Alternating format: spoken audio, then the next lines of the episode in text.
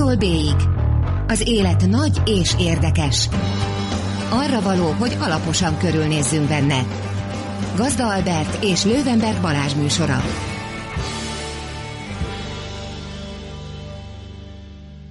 Jó estét, drága hallgatók! Ez itt az A-tól B-ig az élet nagy és érdekes. Én Lővenberg Balázs vagyok. Én pedig Gazda Albert. És mai vendégünk Magyar Gábor ügyvéd. Jó estét kívánok! És uh, ő egyébként a magyarügyvéd.blog.hu oldalon blogol is, mindenféle érdekes közéleti témában, és most elsősorban a kvóta perről gondoltunk vele beszélgetni, mert hogy egy pár napja írtál is a kvóta perről. Így van, ez egy elég aktuális és sok embert megmozgató téma. Van egy sajátos rétege a történetnek, ami a kormányzati kommunikációból megismerhető a vonatkozásban, hogy miről döntött a bíróság, ehhez képest ugye van a valóság, amit nem könnyű interpretálni a laikus közönség felé, mert ugye épp eszemben nem fog elolvasni egy néhány száz oldalas bírósági ítéletet. A lényeg végül is lefordítva magyar az, hogy mi azt állítottuk, hogy ilyen kvóta határozatot nem lehet hozni, most meg kiderült, hogy de. Innentől a kérdés az az, hogy halandóak vagyunk ezt jó szeműen végrehajtani, vagy megvárjuk, amíg erre a jog eszközeivel kényszerítenek bennünket. Szerintem ne szaladjunk előre, mert ez, ez, ez nagyon fontos, amit mondtál, hogy, hogy szerintem azt sem tudják az emberek, és időnként még az a benyomásom, hogy én sem tudom, mondjuk én is az emberek egy része vagyok. Szóval, hogy, hogy most itt tulajdonképpen miről is van szó. Tehát például ugye volt egy olyan interpretációja is ennek a hogy úgy mondjam, a köznyelvben, vagy a köztudatban, vagy nem tudom, hogy hogy mondjam, hogy akkor most bizony be kell Magyarországnak fogadni a 1294 menekültet, akit a Jóisten tud, tudja, hogy kiküld majd ide. Ellenben valójában ugye nem erről van szó, hanem ha jól értelmezem, de ha nem, akkor itt a kiváló alkalom, hogy kijavíts. Szóval, hogy valójában arról van szó, hogy le kell folytatnunk 1294 menekült eljárást. Uh-huh.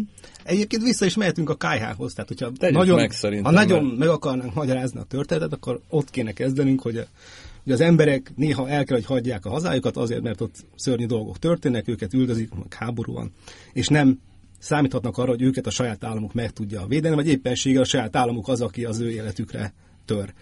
Ilyenkor az emberek ugye elkezdenek menekülni, ezt nevezhetjük ugye migrációnak is, pláne, hogyha tömeges méreteket kezd ölteni, és az 1950-es évek óta, tehát a második világháború utáni hát, hangulatban megszülettek egyezmények, főleg ugye az ENSZ-nek a Genfi menekültügyi konvenciójára kell itt utalni, ami meghatározó, kik egyáltalán ezek a menekültek, és előírja azt a kötelezettséget minden államnak, hogyha más biztonságos állam az úton nem került elő, akkor igenis nemzetközi védelemben kell részesíteni az erre rászoruló személyeket. Ez azt jelenti praktikusan, hogy menedéket kell nekik nyújtani egészen addig, amíg a hazájukban a helyzet nem rendeződik annyira, hogy ők oda vissza tudjanak menni. Ez a nemzetközi jog, ennek semmi köze az EU-hoz. Egyébként az EU annyit tud ehhez hozzátenni, hogy mivel egyébként a tagállamok között szabadon lehet mozogni, és kifelé egyfajta közös határ van, legalábbis ami a Schengeni zónát illetve ennek Magyarország is ugye tagja, valahogy ezeket az eljárásokat el kellett kezdeni harmonizálni, tehát hogyha nemzetközi védelmet igénylő személyek jelentkeznek a külső határon, kell arra valamiféle egységes európai eljárás, hogy hogyan kell ezeket kezelni, kinek mi a feladata, és itt jön be ez a híres Dublini korábban egyezmény, most már rendelet, ami azt az elvet fektette le, hogy annak az EU-s tagállamnak kell lefolytatni ezt a menekültügyi eljárást, nevezetesen, hogy a nemzetközi védelemért folyamodó személy jogosult erre a nemzetközi védelemre, tehát ezt a vizsgálatot, annak az EU-s tagállamnak kell lefolytatnia, ahol először az EU-ba belépett az illető. Kiderült, hogy ez a szabály túlságosan merev, ugye a menekültek nagy része a földrajzi sajátosságoknál fogva, ugye elsősorban Görögországban, illetve akik hát Afrikából jöttek, azok Olaszországban értek először partra, tehát elvileg ezeknek az államoknak kellett volna lefolytatniuk a menekültügyi eljárást, és Magyarország is egyébként ilyen állam volt, mert ugye Szerbia nem tagja az EU-nak, tehát aki elvileg ugye a, a szerb-magyar határon jelentkezik, azzal, hogy ő mondjuk Szíriából a háború elől menekült, vagy egyébként politikai, pallási, stb. szexuális orientáció miatt őt üldözik a saját hazájában, akkor tőle ezt a kéremet át kell venni, és elvileg hát meg kell vizsgálni, hogy amit állít magáról az igaz-e. Azt is meg kell vizsgálni, hogy milyen útvonalon jött, átmente biztonságos harmadik országon, ahol egyébként nyugodtan maradhatott volna, mert már nem kellett üldöztetéstől tartania, Az, hogy mi a biztonságos harmadik állam, erről most nyithatnánk egy zárójelet, amit most mellőzök, ez egy nehéz kérdés, és politikai kérdés is, de a lényeg az, hogy egy vizsgálatra van szükség. És a 2014-15-ben elkezdtek jelentkezni tömegesen ezek a menekültek, ugye hát köztudomásról ugye milyen háborús helyzetek uralkodtak részben ugye a közel részben pedig Afrikában. És Görögország, Olaszország és Magyarország volt az a három uniós tagállam, ami kifejezetten nagy migrációs nyomás alá került, és erre mondta azt az Európai Unió tanácsa, ahol egyébként a belügyminiszterek ülnek, tehát minden államból, így Magyarországról is, hogy ezzel valamit kezdenünk kell. El fogunk térni ezektől a merev Dublini szabályoktól, mert az olaszok, meg a görögök, meg egyébként a magyarok nem bírnák lefolytatni ezt a rengeteg eljárást, és a szolidaritás egyében szét fogjuk dobni a tagállamok között ezeket a meredékkérőket, hogy ezt az eljárást, tehát hogy ők jogosultak a nemzetközi védelemre, korrekt módon le lehessen folytatni. Egyébként igaz, és kár lenne letagadni, hogy amíg az eljárás folyik, addig a meredék kérőt el kell látni, tehát kell neki ételt, italt adni, adott esetben egészségügyi ellátásban kell őt részesíteni, ha gyermek, akkor be kell iskolázni, tehát ilyen normális körülményeket kell teremteni, tehát az nem működik, mondjuk, hogy bezárjuk egy börtönbe, amíg az eljárás folyik. Pusztán azon az alapon, hogy ő úgymond illegálisan lépte át a határ, tehát hogy nem volt megfelelő vízuma például, mert mondjuk ugye ezekből az államokból nagy részt vízummal lehetne bejönni, tehát vízum nélkül, ott esetben úti okmány nélkül lépett be, és rögtön előterjesztette a, a nemzetközi védelem iránti kérelmét. Ez a fajta illegalitás, tehát az illegális határátlépés, ez persze nem ok arra, hogy őt megfosszuk a szabadságától, hiszen nem lehetett tőle elvárni azt, hogy most nem tudom, két hónappal korábban vízumot kérem, amikor közben ugye dúl a polgárháború tehát nem lehet őket bezárni. Ennek a következményeként az is, hogy ők össze-vissza mozognak, ami persze egy emberi ok, amit valamennyire meg lehet érteni, bár nem kell elfogadni, hogy ők persze abban az államban szeretnének várni, amíg a menekültügyi eljárás lefolyik, ahol egyébként számukra optimálisabb körülményeket biztosítanak. Tehát logikus, hogy mikor skandináv országban, vagy Németországban, Franciaországban, gazdagabb európai államokban nagyvonalúbb ez az ellátó rendszer, tehát amíg az eljárás folyik, nagyvonalúbban, akár zseppénz formájában is kifejeződik ez, és mondjuk Magyarországon, vagy az ott esetben szegényebb EU-s tagállamokban szűk markub mondjuk az állam, és ők szeretnék, hogyha ez a menekültügyi eljárás ott zajlana, ahol számukra nézve kedvezőbbek a feltételek, és ahol reálisan integrálódni tudnak, és mondjuk nem egy olyan exotis, exotikus nyelvet kell megtanulniuk, mint mondjuk a magyar. Ez magyarázza azt a magatartását mondjuk a menedékkérőknek, hogy próbálták elkerülni mondjuk a magyar hatóságokkal való kapcsolatfelvételt, az úgynevezett ugye, új lenyomatvételt, mert ugye egyébként a Dublini rendszer megkövetelni azt, hogy megakadályozandó, hogy valaki több helyen elő tudjon terjeszteni nemzetközi védelem iránti kérelmet, tehát több tagállamban, ugye új lenyomatot kell tőle venni, ami bekerül egy uniós adatbázisba, így lehet kiszűrni azt, hogy több menekült ügyi eljárás folyam ugyanazon személy ügyében különböző államokban. Tehát van egyfajta ilyen trükközés mondjuk így a menedékkérők részéről, hát a jognak ezt ugye kezelnie kell. Az a megoldás ugye elvileg nem kéne, hogy működjön, hogy ellenőrzés nélkül átengedünk embereket, azzal, hogy én Németországban szeretném a kérememet előterjeszteni, az átbuszoztatás az ugyanennyire nem helyes módszer. Sajnos a jogi kötelezettségek alól nem felmentés az állam szempontjából azt mondani, de hát a görögök miért nem regisztrálták őket. Lehet, hogy a görögök nem regisztrálták őket, mert erre képtelenek voltak, ott van egy szisztematikus probléma, vagy rendszer szintű probléma, ami abból adódik, hogy egyszerűen nem tudták normálisan megszervezni, hiányzanak az erőforrásaik, mellesleg ugye államcsőd közeli helyzetben vannak állandóan, tehát a Görögország erre egyszerűen nem volt felkészülve, a lényeg az az... Egyébként még... Görögország föl akart lenni készülve erre? Vagy azért annyira nem tört össze magát? Ott mondom, tehát ott általában a közigazgatás működésével kapcsolatban a, a férőhelyek biztosítása szempontjából, meg az egész rendszernek a finanszírozása szempontjából ott vannak komoly gondok, tehát ezt szerintem senki nem vitatja komolyan.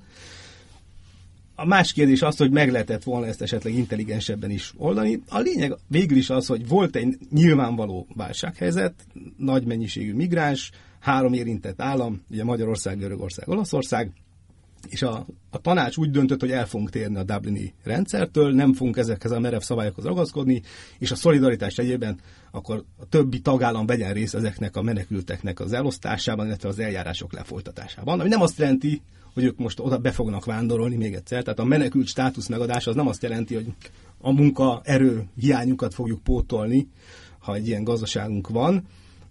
A bevándorlás politika, meg a menekültügy azok rokon területek, de nem ugyanaz. Tehát a, a bevándorló azért megy egy államban, mert ott jobb élete lesz, illetve az adott gazdaságnak szüksége van rá.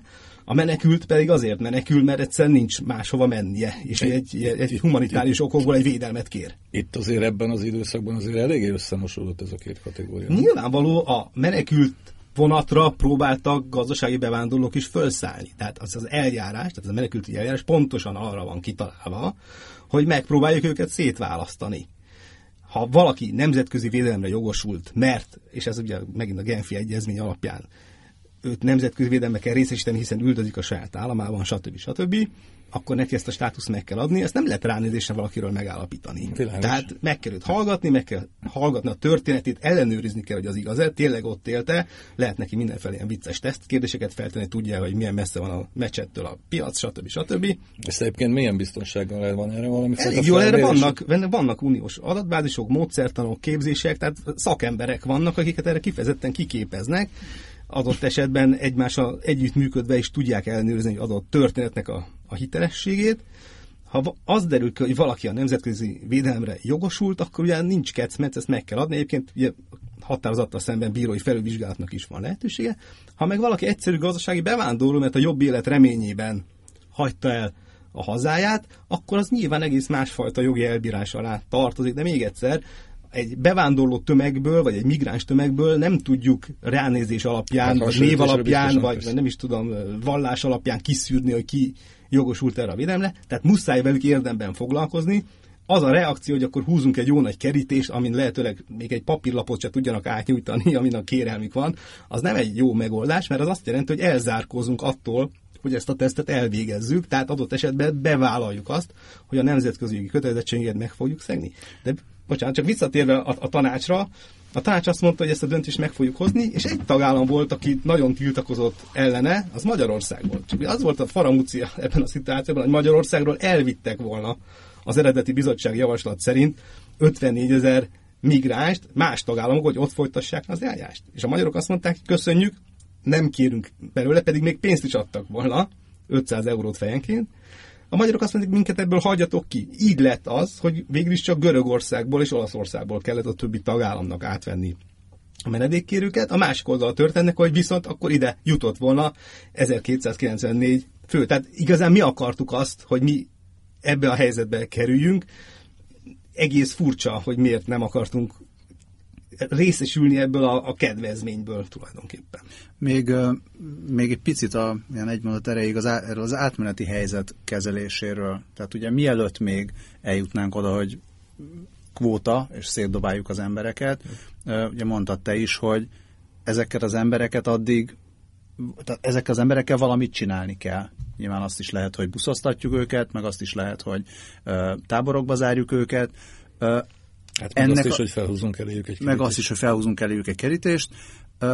Erre az, az átmeneti helyzet kezelésére, vagy a kezelésének a finanszírozására voltak valamiféle ötletek, gondolatok? Vagy ezt, ezt mindenkinek így meg kell oldania, és akkor Görögország a görög pénzből, a magyarok pedig a saját büdzséjükből, vagy... Hát, tehát, a görögök a német nyugdíjasok pénzéből. Jó, nyilván, pe, persze, persze, persze. Nem, hogy... Ez egy állami feladat, amire az EU elég komoly pénzeket ad. Tehát erre van egy külön EU-s alap, ahonnan le lehet hívni, illetve lehet kérni ez ilyen összegeket. Egyébként technikai segítséget is adnak, tehát adott esetben számítógépeket, szakembereket, akik ezeket a eljárásokat el tudják végezni, tolmácsokat adott esetben praktikus szempontból. Tehát infrastruktúrálisan és pénzzel is elég komoly segítséget kínál az EU azoknak a tagállamoknak, akik ezzel a migráns tömeggel kell, hogy foglalkozzanak. Tehát nincsenek magukra hagyva a tagállamok, az pedig egy ízlésbeli kérdés, az EU azt mondta, hogy ők kerítés, építés mondjuk nem fognak finanszírozni, egy más történet. Ugye volt egy ilyen bepróbálkozás a magyar kormány részéről. Hát ez meg most is él, nem? Igen, hát ők tulajdonképpen beismertük az, hogy ugye 800 millió euróba került az egész történet, de nagy vonalon, ami ennek a felével is ugye megelégednénk, ha Brüsszel ezt megspendírozná. Ez egy elég nagy összeg egyébként, tehát most nem akarnám ugye stadionra, is stadionra is át tudnám talán váltani, de, de a, a lényeg az az, hogy ez egy ízlésbeli kérdés, hogy ők kerítésépítés nem finanszíroznak, mert abban hisznek, hogy kerítések építése nélkül is egyébként meg lehet védeni a határokat, ilyen műholdakkal, meg hőkamerákkal, meg tehát élőerő és a technikai megoldások kombinációjával, a megfelelő hírszerzés fejlesztésével, tehát hogy már tudjuk adott esetben, hogy 500 kilométerre van egy migráns tömeg, és ott már be lehessen avatkozni, ne kell megvárni, még ez a hullám odaér a határa. Tehát vannak ennek technikái, sőt vannak uniós ügynökségek is, amik erre szerveződtek, hogy e körben megfelelő támogatást és hírszerzési információkat nyújtsanak a, a kerítéssel akkor, kerítés akkor egy esztétikai probléma volt? A kerítés egy ilyen, azt gondolom, hogy morális és ízlésbeli probléma volt adott esetben az EU részéről. Mi azt gondoltuk, hogy erre szükség van, szerintem nagyrészt ugye PR szempontból, hogy hogy lehetett erre 800 millió eurót elkölteni, azt nem tudom megmagyarázni, tudva azt egyébként, hogy a kerítést anyagában egyébként nagyrészt a BV intézetben fogva tartottak, gyártották le nyilván meglehetősen nyomott áron. Tehát, hogy hogy lehetett ezt összeget elkölteni, ez nyilván megérne egy alaposabb vizsgálatot, de szerintem ezzel a kormány tulajdonképpen csak azt akarta demonstrálni a hazai közvélemény felé elsősorban, hogy ők adott esetben minden eszközzel meg fogják védeni azoktól a migránsoktól a magyar lakosságot, amely migránsok ugye nyilvánvalóan nem akartak idejönni, és nem akartak itt maradni főleg. Azt állítani egyébként, hogy a kerítés állította meg ugye a migráns tömeget, az egy elég hogy nagy csúsztatás tekintette arra, hogy mindenki tudja, hogy azért nincsen most sem nagy tömeg a Szerbiában a kerítés túlsó oldalán, mert sikerült megalapodni a törökökkel, akik nem engedik meg a migránsoknak, hogy a csónakokkal ugye Görögországba át vitorlázzanak, vagy át motor csónakozzanak. Ezért nincsenek itt migránsok, tehát meg lehetett ezt oldani nyilván ugye kerítés nélkül is. De visszatérve egyébként ugye a, kvóta határozatra, mi azt állítottuk egy perben, ahol ugye bepereltük az Európai Unió tanácsát, ami a döntéshozó szerve a, az EU-nak, mondom, ott a miniszterek ülnek, hogy ez egy szabálytalan döntés volt, erre tíz okot is mondtunk, együtt pereltük a tanácsot ugye a szlovákokkal, ők is előadták a saját érveiket, most belemehetnénk ezeknek a boncolgatásába, a lényeg az az, hogy nem sikerült bebizonyítanunk, hogy ez a határozat, ez jogellenes volt, hogy a hatás körén túlterjeszkedett volna. De ez egyébként az, az, az, érdekes, nem? Hogy, hogy mik, mik, mik voltak az érveink, vagy mik voltak a vezető érveink? Hát eljárási okokat is mondtunk, ez azt mondtuk, hogy az a jogalap, amire alapította a tanács a határozatát, az erre alkalmatlan, hogy egy, tulajdonképpen ez egy jogszabály lenne, bár nem az a neve, hogy jogszabály, hanem egy határozat, ami egy ilyen idéglenes intézkedést tartalmaz, de igazán ezt a jogalkotási eljárásban kellett volna szerintünk meghozni, erre a bíróság mondta, hogy nem, mert ez csak egy idéglenes jellegű, hát jellegéből adódóan ugye két évre szóló idéglenes megoldás, nem kellett jogalkotási eljárást igénybe venni, ezért az összes ilyen eljárási kifogásunkat lesöpörték tulajdonképpen a, az asztalról, és összességében mondom a következtetés az, hogy ez a határozat érvényesen született meg azzal a tartalmal, hogy megszületett. Nem kell, hogy ez nekünk tessék, de attól nem lehet eltekinteni, hogy uniós tagállamként azért a határozatokat, ami egy, egy ilyen egyedi norma, azt sajnos be kell tartanunk, tetszik, nem tetszik. És akkor a, a következő kérdés az az, hogy, hogy mit ért az alatt a magyar kormány, amikor azt mondja, hogy a csata csak most kezdődik. Um, viszont tehát konkrétan, ha most elfogadnánk az ítéletet, vagy a határozatot, vagy hogy is kell ezt pontosan mondani, akkor mit kellene tennünk most? Hát jelenleg van egy határozat, hogy ez még ugye szeptember 24-ig van talán ugye hatályban, ami azt mondja, hogy 1294 meredékkérőt kellene átvennünk, ez a helyes kifejezés, átvennünk annak érdekében, hogy az eljárást lefolytassuk. Gyakorlatban ugye szó nincs ennyi szeméről sem, hiszen az eredeti kvótákat nem tudják kitölteni. Tehát egyszerűen nincs annyi menedékkérő, akiket át lehetne helyezni. Eddig összesen talán pár tízezeret sikerült a, a összesen talán 120 ezerből áttelepíteni. Tehát ugye nem arról van szó, hogy beköltöztetnének a szomszédomba 1294 darab migráns. Terroristát. Terroristát, bocsánat, rosszul mondtam, hanem arról van szó, hogy 1294 ember esetében kellene eljárásokat lefolytatni. Maximum, Illetve valószínűleg kevesebb. Igen, is. maximum, de hát a, a szlovákok talán néhány tucat menedékkérőt fogadtak be ilyen módon, vagy vettek át más tagállamokból, Olaszországból és Görögországból, és őket valahogy nem piszkálják. Tehát azért nagyon sok mindent de meg... nekünk az, az az érdekünk, hogy piszkáljanak bennünket. Igen, Nem, de- a kormányról beszélek most, nem van. nekem, mert Így van, tehát nekem nem érdekel.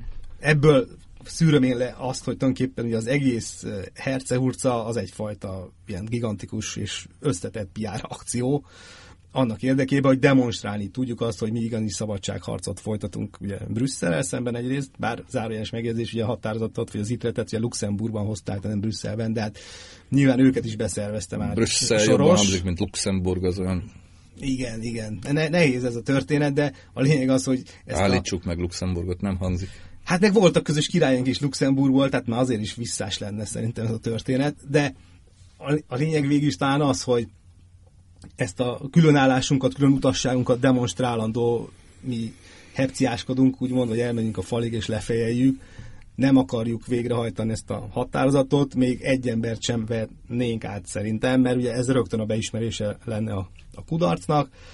Azt pedig mondom, hogy abban a szerepben tetszelünk, hogy mi megmentjük egész Magyarországot, sőt Európát a, a migráns hullámtól, ez pedig egy ilyen tetszetős szerep, talán a, a kormány részemből valószínűleg szavazatokat próbálnak kovácsolni. És akkor a szlovákok meg már nem, akar, nem akarják ezek szerint már megvédeni Európát, pedig ők is, ők is meg akarták, csak most már erről letettek. Nem, tehát közben ugye alakul a politikai kontextusa ennek az egész kis purpárlénak, mert most már nem a migránsokról szól ez a nagy európai vita, hanem éppen az Európai Unió jövőjéről megy a vita részben, aminek része, egy alkérdése az, hogy egy föderáció fog el kialakulni néhány éven belül, egy olyan föderáció, aminek az alapja egyébként ugye a joguralma, és a- joguralmát pedig része az, hogyha az ember tagja egy klubnak, akkor próbálja a klub szabályait adott esetben betartani. És ez egy ilyen nagyon izgalmas és az identitáshoz kapcsolódó kérdés, hogyha nyugat-európai államok, akikhez egyébként Szlovákia most csatlakozott éppen föl, ne felejtsük el, hogy Szlovákia egyébként az eurozónának tagja, tehát adott esetben mélyebben integrálódott Európában, mint mondjuk Magyarország, vagy akár a lengyelek. Magyarország egyrészt kíván ennek az átalakuló, vagy mélyülő klubnak tagja lenni, és a többiek akarják-e, hogy mi ennek a klubnak még tagjai legyünk, vagy, vagy elbúcsúzunk egymástól, és akkor külön folytatjuk az utunkat, mi valószínűleg ugye az új alakuló ugye Szovjetunióban, az Európai Unió pedig az Európai Egyesült Államokban. Tehát ezek ilyen nagyon izgalmas, mondom, az identitást érintő hosszú távú sorskérdések, amelyeknek egy ilyen kis szimptomatikus aspektus az, hogy például hajlandóak vagyunk egy új szemben végrehajtani egy ítéletet, ami számukra nem kedvező. Még mielőtt elmennénk a mély filozófiába vagy a magasba, Magyarország közben lefolytat menekült eljárásokat olyan esetekben, amikor úgymond szabályosan nyújtanak be menekült kérelmeket a határnál látható kiskapun keresztül. Igen, tehát van... És egy- jóvá is hagy ilyeneket, tudomásom nem szerint. ismerem a statisztikai adatokat, az biztos, hogyha ott a, abban a konténerben naponta 10-12 kérelmet vesznek át, az nem a végrehajtása ugye a kvóta. Nem a kvóta, hát épp azt mondom, hogy miközben a kvóta, kvóta határozata szemben van, ami van, kommunikációban, meg, meg egyebekben, a közben egyébként a másik vonalon Hát az egy, hogy mondjam, egy elég szánalmas próbálkozás, hogy eladjuk azt a konténert a jogkövető magatartásnak, tudva azt egyébként, hogy Strasbourgban már ugye több ízben elmarasztalták Magyarországot az embertelen körülmények miatt, amelyek között a magyarok az ilyen konténeres kéremelőterjesztőket tartják. Tehát oda nem tudjuk, hogy mi történik, de mert be se engedik ugye az újságírókat se, a civil szervezeteket se. Ezek az emberek nagy részt, akik annyira makacsak, hogy tényleg a téli határon próbálják beadni a kérelmüket, nem lehetnek sokan, de az ő emberi jogaikat mi szándékosan megsértjük, mégpedig azért sértjük meg, és ez a, ez a cinizmusnak szerintem az egy ilyen nagyon érdekes vetülete, azért sértjük meg a menedékkérők emberi jogait teljesen szándékosan, mint állam, mert abban reménykedünk, hogy a többi tagállam erről tudomást szerez, és nem küldenek ide-vissza hozzánk senkit. Hiszen az egy alapelve az emberi jogoknak, és a nemzetközi jognak is, hogy nem lehet senkit visszaküldeni egy olyan államba, ahol ő további jogsértésnek lehet áldozat. Amely nem biztonságos végső soron. Nem biztonságos, illetve hát papírja van arról, hogy ott olyan rendszer szintű hibák történnek, ami végső soron a, az érintettek emberi jogainak, ideértve ugye az embertel megalázó bánásmód tilalmát, ezeknek a jogoknak a rendszer szintű megsértéséhez vezet. Tehát, még egyszer, szándékosan egy rossz bizonyítványt állíthatunk ki magunkról, mondjuk az Strasburgi Bíróság, ugye ez egy harmadik fórum, Öm, annak érdekében, hogy véletlenül se küldjenek hozzánk vissza más tagállamok olyan migránsokat, akik először itt léptek be az EU területére. Tehát ez egy cinikus és meglehetősen kártékony viselkedés szerintem, meg az államok azért direkt nem szoktak alapjogokat megsérteni, úgy is becsúszik elég egyezménysértés, amúgy is az ember nem direkt csinálja, de úgy tűnik, hogy mi erre rájátszunk. Utána pedig meg vagyunk sértődve, és azt állítjuk, hogy nyilván Strasbourgban is ugye, vagy nem tudom, Gyurcsány Ferenc ügynökei ülnek, vagy pedig a Sorosnak a nem tudom, mindenütt, ügynökei. Mindenütt Soros György ügynökei és, és ezen. ezért születnek ezek a határozatok. De Magyarország azt állítja, hogy emberi, tehát ezek a jogsértések nem történnek, vagy azt állítja, hogy ö, Hát rá le- vagyunk kényszerítve, hogy így bánjunk velük, mert, mert nem tudom, mert soros, vagy valami. Hát nyilván azt állítottuk a perben, hogy ezek az egyezménysértések nem történtek meg, de most már pecsétes papírunk van róla, hogy megtörténtek, tehát ezzel nem nagyon tudnék vitatkozni. És gondolom a csőben hasonló ügyek még azért jönnek. A másik idevágó kérdésem, hogy amikor azt mondja a magyar kormány, hogy ez a határozat ez nem érdekli, vil, az Hát ez az számomra... európai jog Bocsánat, megerőszakolása. tehát a számom, így van, de a számomra világos, hogy ennek mi a politikai következménye, vagy hozadék nagyjából, mert ugye több kifutás is lehet.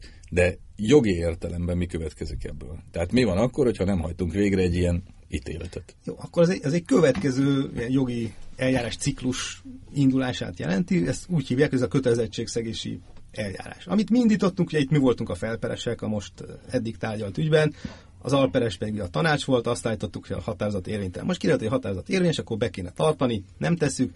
A következő lépés az, hogy mi leszünk az alperesek végső soron, és a bizottság fog minket beperelni. A bizottság azért, mert ő a szerződésnek az őre, tehát az ő feladat az, hogy kikényszerítse a tagállamok részéről az EU jog betartását.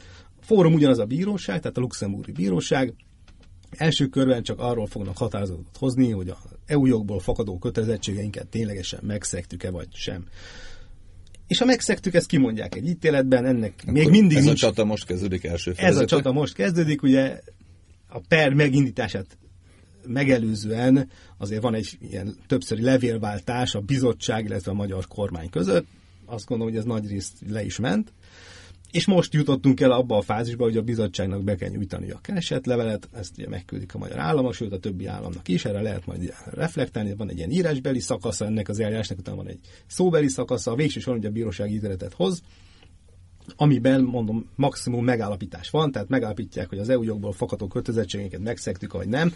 Hát felteszem, hogyha addig egy embert sem fogadunk be a határozat alapján, akkor valószínűleg azt kell megállapítani sajnos, hogy akkor ezt megszegtük.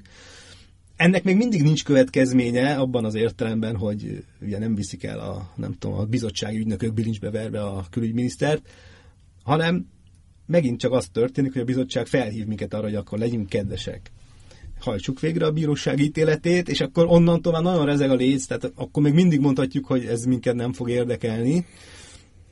Hasonlóra nem nagyon tudunk például. Nagyon ritka, tehát olyan van, hogy persze a kötelezettségszegési eljárásból nagyon sok Hát van egy olyan, évben, az, az számos, és, és nem csak a keleti államokat, hanem a fejletnek tűnő ugye nyugat-európai államokat is nagyon sokszor beperel a bizottság, és elég gyakran ugye nyer is. Sőt, általában csak akkor indítanak pert, ha tudják, hogy megnyerik. És odáig elmennek a államok, hogy megvárják a bíróság ítéletét, de utána az esetek 99%-ában azért jó hiszeműen utána teljesítik az EU jogból fakadó kötelezettségeiket. Mi mondhatjuk még mindig, hogy nem. Ilyen velünk is volt, hogy teljesítettünk. ilyen Természetes, és azt gondolom, hogy semmi gond az, hogyha valaki megvárja egy perben a bíróság döntését, és ahhoz igazítja a magatartását, ez egy teljesen jogállami megoldás, és a nemzetközi jogi kötelezettségeinkkel összhangban van. Ez nem gond. Én kitérőleg egy, egy, egy-két példát azért mondaná, hogy milyen, milyen jellegű ügyekben voltak ezek, gondolom, nem, nem ilyen. Hát olyasmi volt, mint én. Franciaország nem volt uh, hajlandó ilyen uh, halászati politikát megfelelően átültetni, nem ellenőrizte azt, hogy a halászaik ténylegesen csak olyan hálót használnak, amit lehetett, hogy tényleg olyan halfajokat fognak, amit lehetett, és volt három év, amikor ezeket az ellenőrzéseket teljesen elmulasztotta. És ebből egy ilyen több millió eurós bírság lett, ugyanis arról van szó, hogy második körben szintén beperli a bizottság az államot, de ott már a bíróság csak a bírság összegéről dönt. És ott kétfajta bírságról ugye beszélhetünk. Egyrészt van egy ilyen átrányösszeg, ami azt honorálja, hogy valaki húzamos ideig nem teljesítette az eljogból fakadó kötelezettségeit. A második rész pedig úgynevezett kényszerítő bírság, ami azt mondja, hogy naponta, vagy havonta, vagy fél évente néhány ezer, illetve millió eurót, akkor sajnos meg kell fizetni a bizottságnak, az adott renitenskedő tagállamnak egészen addig, amíg a kötelezettségeit nem teljesíti. És uh, itt a, a franciákat megküldték, azt fél évente egy ilyen, nem is tudom, 40-50 millió eurós uh, kényszerítő bírsággal, egész addig, amíg nem voltak hajlandók tenni, amit tenniük kellett. A görögök hasonlóan jártak ott valamilyen környezetvédelmi uh, rendszert nem sikerült átültetni időben, pedig az EU jog ezeket uh, előírta ritkák ezek, tehát úgy kell nagyítóval keresni, tehát ilyen öt évente, ha egy előfordul, amikor ténylegesen a bíróságnak bírságolnia kell a tagállamokat, mert mondom, hát épp eszűen gondolkozó állam nem megy el idáig, hát tudja, hogyha a bíróság egyszer már megállapította, hogy volt egy jogi kötelezettségszegés, akkor második körben már nem fognak más következtetésre jutni, de egyszerűen dőreség nem betartani.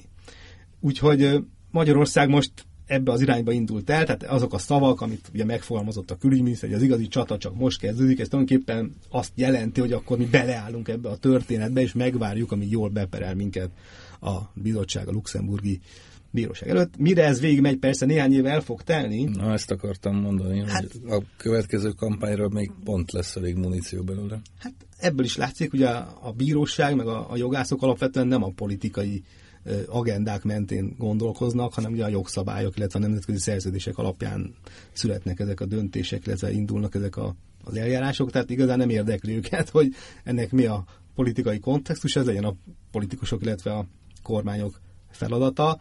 De politikai szempontból sem állunk olyan zseniálisan jól, hát éppen, ha jól emlékszem, ma mondta Merkel, tudjuk, ott is kampány van, tehát ők is nyilván keménykednek, és szavazatokat szereznek minden egyes ilyen mondattal, de hát már felmerült egy sajtótájékozaton, hogy ki kell zárni Magyarországot az Európai Unióból. Persze tudjuk, ez egy laikus kérdés, egyébként nem nincs ilyen eljárás, tehát az EU szerződésben nincs arra lehetőség, hogy egy tagállamot kizárnak akkor is, hogyha nagyon hülye.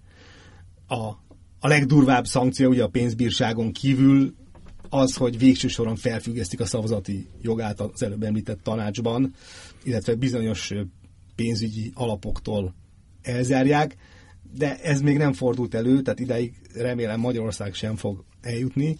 De igazán nem az a kérdés, hogy Magyarországot ki akarják ezálni, vagy kiszorítják az EU-ból. Nekem úgy tűnik, hogy, hogy az EU lép ki abból a szervezetből, ahol Magyarország még tag, és egyszerűen ott maradunk egyedül a, nem tudom, a kifutópálya kellős közepén. Hát a periférián. Nem marad körülöttünk senki és a többiek meg felszálltak a gépre, és elmentek. Tehát én inkább ezt látom magam előtt reálisnak tűnő veszélyként, és minden vektor abba az irányba mutatja jelenleg, hogy nem nagyon akarunk mit együttműködni, tehát az eurót se akarjuk bevezetni, nem akarunk ebből fakadóan ugye az EU zónát jellemző mélyebb integrációban részt venni.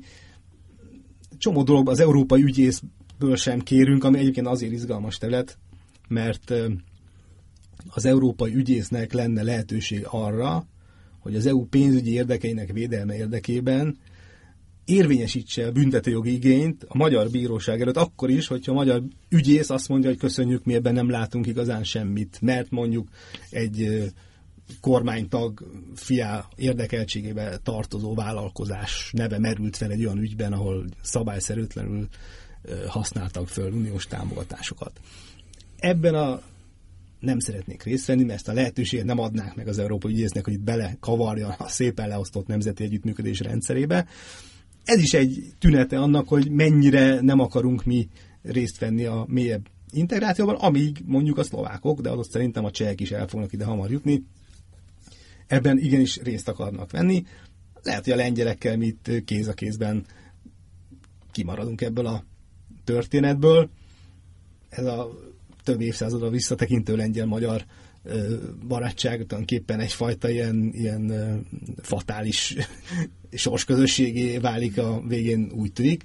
Bár van egyébként különbség a két állam között, tehát a lengyelek azért sokkal inkább a, ilyen, az ösztöneik alapján düböl, meglehetősen primitívebb módon rúgják össze a port, nem csak egyébként az EU-val, hanem tulajdonképpen most már minden szomszédjukkal. A magyarok ennél sokkal cinikusabban csinálják, tehát szándékosan taktikázva, ügyeskedve megpróbálva kiátszani a szabályokat, de a végeredmény sajnos ugyanaz. A lengyelek annyival vannak egyébként előrébb, hogy ellenük ez a eljárás, ami végső soron ugye a szavazati jogok felfüggesztéséhez vezethet, valamennyire már megkezdődött, tehát ennek az előkészítő szakaszában vannak egy intenzív párbeszédben a, az Európai Bizottsággal. Ez egy teljesen más eljárás ahhoz képest, amiről eddig beszéltünk. Ott már azt vizsgálják politikai szempontból tulajdonképpen, hogy kimutathatók-e olyan súlyos jogsértések egy állam részéről, ami miatt ők nem képesek tiszteletben tartani az EU alapvető értékeit, ideérte az emberi jogok védelmét, a demokráciát, a, a egyenlő bánásmódot, vagy adott esetben a jogállamiságot. A bíróságok függetlensége történet. Így van, tehát ott pontosan ez, a jogállamiság került veszélybe, nem sikerült eddig ezt a kérdést megoldani, tehát ők elindultak tulajdonképpen már kifelé ebbe a szempontból az EU-ból, mi még nem tartunk itt. Most ugye el, teszem már nem jogi alapokon vagyunk, hanem, hanem elkezdtünk politizálni, ami egyáltalán nem baj, de egy picit talán a, a jog közelébe legalább visszakanyarodva, szerinted az gyakorlatilag eldőlt, vagy eldőlni látszik, hogy a, a, az Európai Unió a szorosabb együttműködés, vagy a nevezzük az egyszerűség kedvéért így föderalizáció felé fog elindulni most már? Hát minden jel erre mutat. Ugye Macron egész világosan ugye megmondta, a francia köztársaság elnöke, hogy ő mit szeretne, tehát az eurózónára ráépítve egy kvázi föderatív ugye, pénzügyminisztert és az ennek kontrolljához szükséges demokratikus hátteret kívánja megteremteni. Németországban ugye néhány hét múlva a választások vannak, Ausztriában is nem sokára. Ha ezek lemennek, világos válik az az irányvonal szerintem, hogy el kell kezdeni elindulni a mélyebb integráció irányába. A Brexit ehhez egyébként szerintem egy egész pozitív löketet adott, tehát az Egyesült Királyság eddig azért egyfajta ilyen kolonc volt, ami az állandó különutassága miatt visszatartotta a, az EU-t attól, hogy mélyebben integráljon, sőt, hát az angolok voltak a legnagyobb támogatói a keleti bővítésnek, pont azt remélve, hogy annyira sikerül felvizezni ezt az egész EU-s integrációt, hogy azok nem tudnak már jobban integrálódni. Úgy tűnik, hogy az eurózóna mentén, amelybe egyébként a bizottság próbálja beterelni az összes államot, ami eddig nem csatlakozott az euróhoz, tehát a svédeket, a dánokat is. És Őket ezeket, se lesz könnyű mondjuk. És a, a v mínusz ugye Szlovákia. Szerint a Dánia már benne van ezt a, ugye ez a ERM2-nek nevezett ilyen árfolyam stabilitási mechanizmusban a Dánia már részt vesz, illetve hát a, a Dán korona pontosabban már részt vesz, és ott ugye két évet kell eltölteni, de hát a románok meg a bolgárok is már arról beszélnek, hogy ők belépnének az RM2-be, ami mondom, hogy csak annyit jelent, hogy a, az euróhoz képest próbálják a saját nemzeti valutájuk árfolyamának ingadozását bizonyos keretek között tartani. Vannak más konvergencia kritériumok is, tehát az, hogy valaki az eurót bevezethesse, más követelményeknek is meg kell felelni, tehát az inflációt, az államadóságot, a hát költségvetés hiányát. Ezeknek a követelményeknek egyébként Magyarország megfelel Még nem teljesen, de, de hát, 60%-nak kéne lenni a GDP-hez képest az államadóságnak, ettől még kicsit messze vagyunk, de egyébként meg kell mondani, hogy jó irányba megyünk, tehát a költségvetési fegyelem az, az biztosított, és azt gondolom, hogy ez a kormánynak éppenséggel egy pozitív cselekménye volt, hogy még az alaptörvény szintjén is rögzítették azt, hogy itt kell egyfajta költségvetési fegyelemnek lenni, pont szuverenitás védelme érdekébe, az is igaz, ne tagadjuk le, hogy az euró bevezetése, ugye az a gazdasági szuverenitás egyfajta feladását jelent, hiszen elengedi azt a lehetőséget egy állam, hogy a versenyképességet a saját valutájának a leértékelésével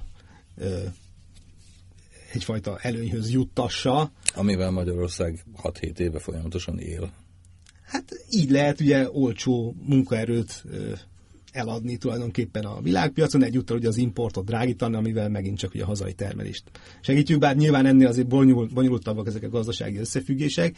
Ettől a lehetőségtől az ember elesik, hogyha bevezeti az eurót, ez tény, cserébe megkapja egyrészt az ár transzparenciát, tehát hogy összemérhetővé várnak az árak, ami elvileg ugye az árak csökkenéséhez kellene, hogy vezessen meg egy hatalmas biztonságot jelentő védő ernyőt azokra az időkre, amikor kitör mondjuk egy újabb ilyen másodlagos piaci válság az Egyesült Államokban, és elkezdenek fluktuálódni a különböző ugye, devizárfolyamok, a gyengék azok a spekulánsok áldozataivá válatnak, de hogyha mondjuk egy akkora monstrumról van szó, mint az euró, egy hatalmas ugye, banki háttérrel és hát nagyon komoly gazdaságokkal, akkor mi azért nyugodtabban egy nagy hajón jobban át lehet vészelni egy ilyen tomboló vihart, mint mondjuk egy ilyen kis csónakon. Politizálhatunk már? Hát persze.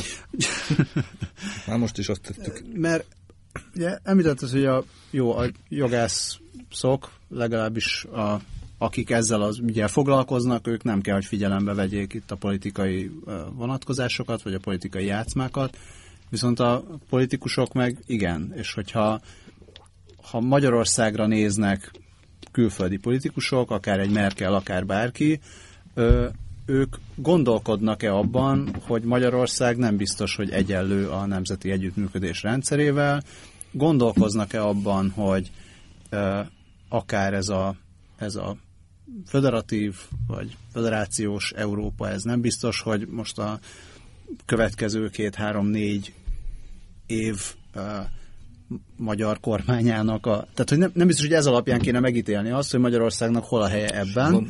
Játszmáznak-e? Hát nem, hanem, hanem azt is kérdezhetném, hogyha itt tíz év múlva már más a kormány, akkor van-e visszaút, és, és hogyan? Tehát, hogy hát ez attól függ, hogy mi meddig jut el, nem? Csak meg, meg az is fölmerül, hogy gondolkodnak-e abban, hogy amikor a jelenlegi magyar kormány külpolitizál, akkor valójában belpolitizál, Igen. és egyensúlyozni próbál a külpolitizálva belpolitizálás, és a belpolitizálva kül, külpolitizálás között, és hogy ez hova fut ki. De itt egyébként az is egy érdekes kérdés, hogy mondjuk ez a folyamat, amiről az előbb beszéltünk, hogy tegyük fel ez a folyamat, valóban ebben az irányba indul el, vagy hát illetve már elindult, azt látjuk, de hogy mennyi idő az, amíg eljut valahová, és az alatt egyébként Magyarország is mennyit változik, ez igazából kapcsolódva ahhoz, amit te mondasz. Tehát nem arról beszélünk most szerintem, hogy itt már minden le van futva, és kész, Magyarország ott marad, nem tudom, Albánia mellett valahol. Ez azért még odébb van. Meg nem. igen, tehát eljutunk egy bírságig, az mennyi idő, és hogy néz ki, amikor amikor be kell fizetnünk, nem tudom, fél évente 30 millió euró. A kerítés árát. Vagy a kerítés árát, igen. Hát mire a fizetésig eljutunk, az szerintem ilyen két-három év. De remélem, hogy nem jutunk el, mert azért belátjuk, hogy ez így nem fog működni. És ha néhány gesztus tennénk, tehát mondjuk, nem tudom, tíz családot átvennénk, szerintem már meg lehetne úszni ezt a, az egész hercegurcát. Hát de csak mond... az belpolitikailag a kampányban nem értelmezhető. Így van, de most ehhez kapcsolódik a, a kérdésed, Albert, hogy ugye a nyugat-európai vezetők nem az van, hogy utálják a magyarokat, tehát nyilván erről szó nincs, nem, nem, nem a néppel van itt a, a problémájuk, hanem Utálnak egyszerűen... azok mindenkit. Lehet, de, de most már nagyon sokat tett a magyar kormány annak érdekében, hogy a magyar ügy az belpolitikai kérdésé váljon mondjuk Németországban. Tehát kam- kampány téma az, ugye arra vitatkoznak a kancellárjelöltek a német tévében, hogy mi legyen, majd, mi legyen a magyarokkal, és mit kell az Orbánnal csinálni. Tehát ez úgy tűnik, hogy ez foglalkoztatja a német választót, és mivel a német politikus ugye szeretné megnyerni a német választó bizalmát és szavazatát, ezért ő foglalkozni fog ezzel a témával, és olyan dolgokat fog mondani, amiről feltételező, hogy azt a választói hallani szeretnék. Ez logikus, tehát ugye így működik a politikus. Ugye, ugye egy, nyitok egy rövid záróját, az az, érde, az, az, az a legérdekesebb, hogy ugye nem úgy vitatkozik a két legnagyobb ellenfél kancellár jelölt, szóval, hogy Orbán Viktor jó vagy rossz, hanem azon vitatkoznak, hogy Orbán Viktor melyikük szerint problematikusabb. Tehát mindenki. És ki tudja egy... jobban őt megszeríteni. Így van. Tehát mondom, tehát szerintem nagyon sokat tettünk ennek érdekében, ehhez kell a rettenetesen érdes stílus. Tehát a kommunikációs stíluson nagyon sok múlik, és azt gondolom, hogy, hogy valamilyen, nem tudom, ilyen agresszív kommunikációs tréninget biztos tartottak itt a külügyben, meg a, nem tudom, a szóvivői irodában, mert olyan hangot ütünk meg rendszeresen, ami egyszerűen hogy mondjam, elfogadhatatlan kulturálisan Nyugat-Európában, és kiveri a biztosítékot. Tehát könnyű prédává válunk tulajdonképpen, mert kihívjuk maguk ellen a, a sorsot ebből a szempontból. Ráadásul Magyarország egy ilyen kisebb állam, amivel adott esetben könnyebb lenne példát statuálni, szemben mondjuk a lengyelekkel, akik hát ugye négyszer annyian vannak, mint mi. Na most azt hozzá kell tenni a történethez, hogy Magyarország feje fölött jelenleg van egy védernyő, ugye ez az Európai Néppárt, amely ugye a többséget adja az Európai Parlamentben, és mivel Orbán Viktor kezét ők még nem engedték el, ezért... Bár néha, néha, néha azért szólnak egy-két jó szót. Néha leszólnak, ez eddig fog tartani, amíg teljesen vállalhatatlan nem válunk. Tehát azt is sikerült egyébként elérnie Orbánnak, hogy az Európai Néppárton belül egyfajta törésvonal alakult ki, amentén, hogy ki az, aki hajlandó még asszisztálni ahhoz, hogy őt megvédjék a politikai konzekvenciákat, és ki az, aki azt mondta, hogy most már ebből elég, ezt nem tudjuk arcvesztés nélkül a saját szavazóinknak eladni. Most egy kicsit még feszítjük a húrt, még mondunk néhány magvasat, ugye elég bártalatlan módon, akkor lehet, hogy átbillen a mérleg, és egy idő után az Európai Néppárt el fogja engedni a kezünket, és onnantól szerintem senki nem fogja megakadályozni azt, hogy ez az úgynevezett hetedik cikk szerinti eljárás, tehát a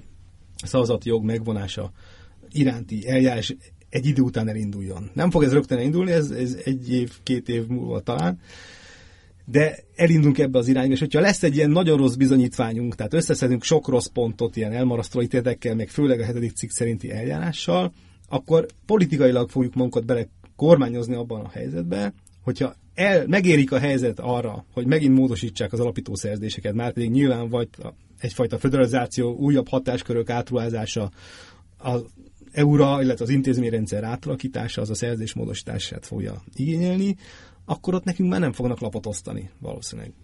Hát igen, az egy kulcskérdés szerintem, hogy, hogy el mer-e menni a magyar kormány odáig, vagy azt mégse, vagy esetleg az a szándéka, hogy elmenjen odáig. Hát ezt annyira jól le lehetne tesztelni, hogy tudjuk, hogy 2004-ben volt egy népszavazás. Magyarországon kívánunk-e az EU-hoz csatlakozni? Ezt a nép ilyen nagy többsége ugye megszavazta. Orbán Viktor nemrég azt nyilatkozta, hogy ezt ő tiszteletben fogja tartani, hogy ez volt a nép akarata. Szerintem, ha tökös lenne a kormány, akkor kiírnánk egy újabb népszavazást. Tehát szavazzuk meg. Kívánja ön, hogy Magyarország az EU tagja maradjon még.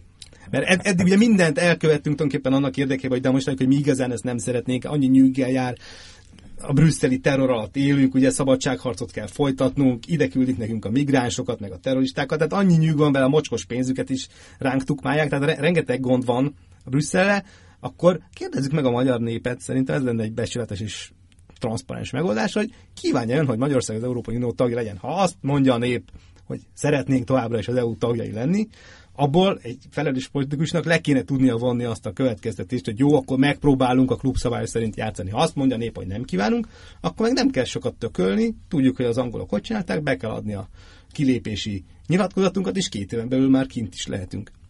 Ez lenne a fair dolog szerintem, és politikailag is tisztába lehetne tenni ezt a történetet, és nem kellene egy vergődnünk, tehát eljátszani itt az áldozatot, közben ugye lenyúlni az EU-s pénzeket, és egyébként azért profitálni abból, hogy az EU tagjai vagyunk, és nem vagyunk teljesen kiszolgáltatva. Mondjuk az egyre inkább imperialista törekvéseket mutató ugye Oroszországnak, vagy nem leszünk egy ilyen teljesen hogy mondjam, ilyen kelet-balkáni non-state, ahol, ahol a, a, nem is tudjuk megmondani, hogy létezik-e még az államiság, vagy valamiféle ilyen átmeneti zóna.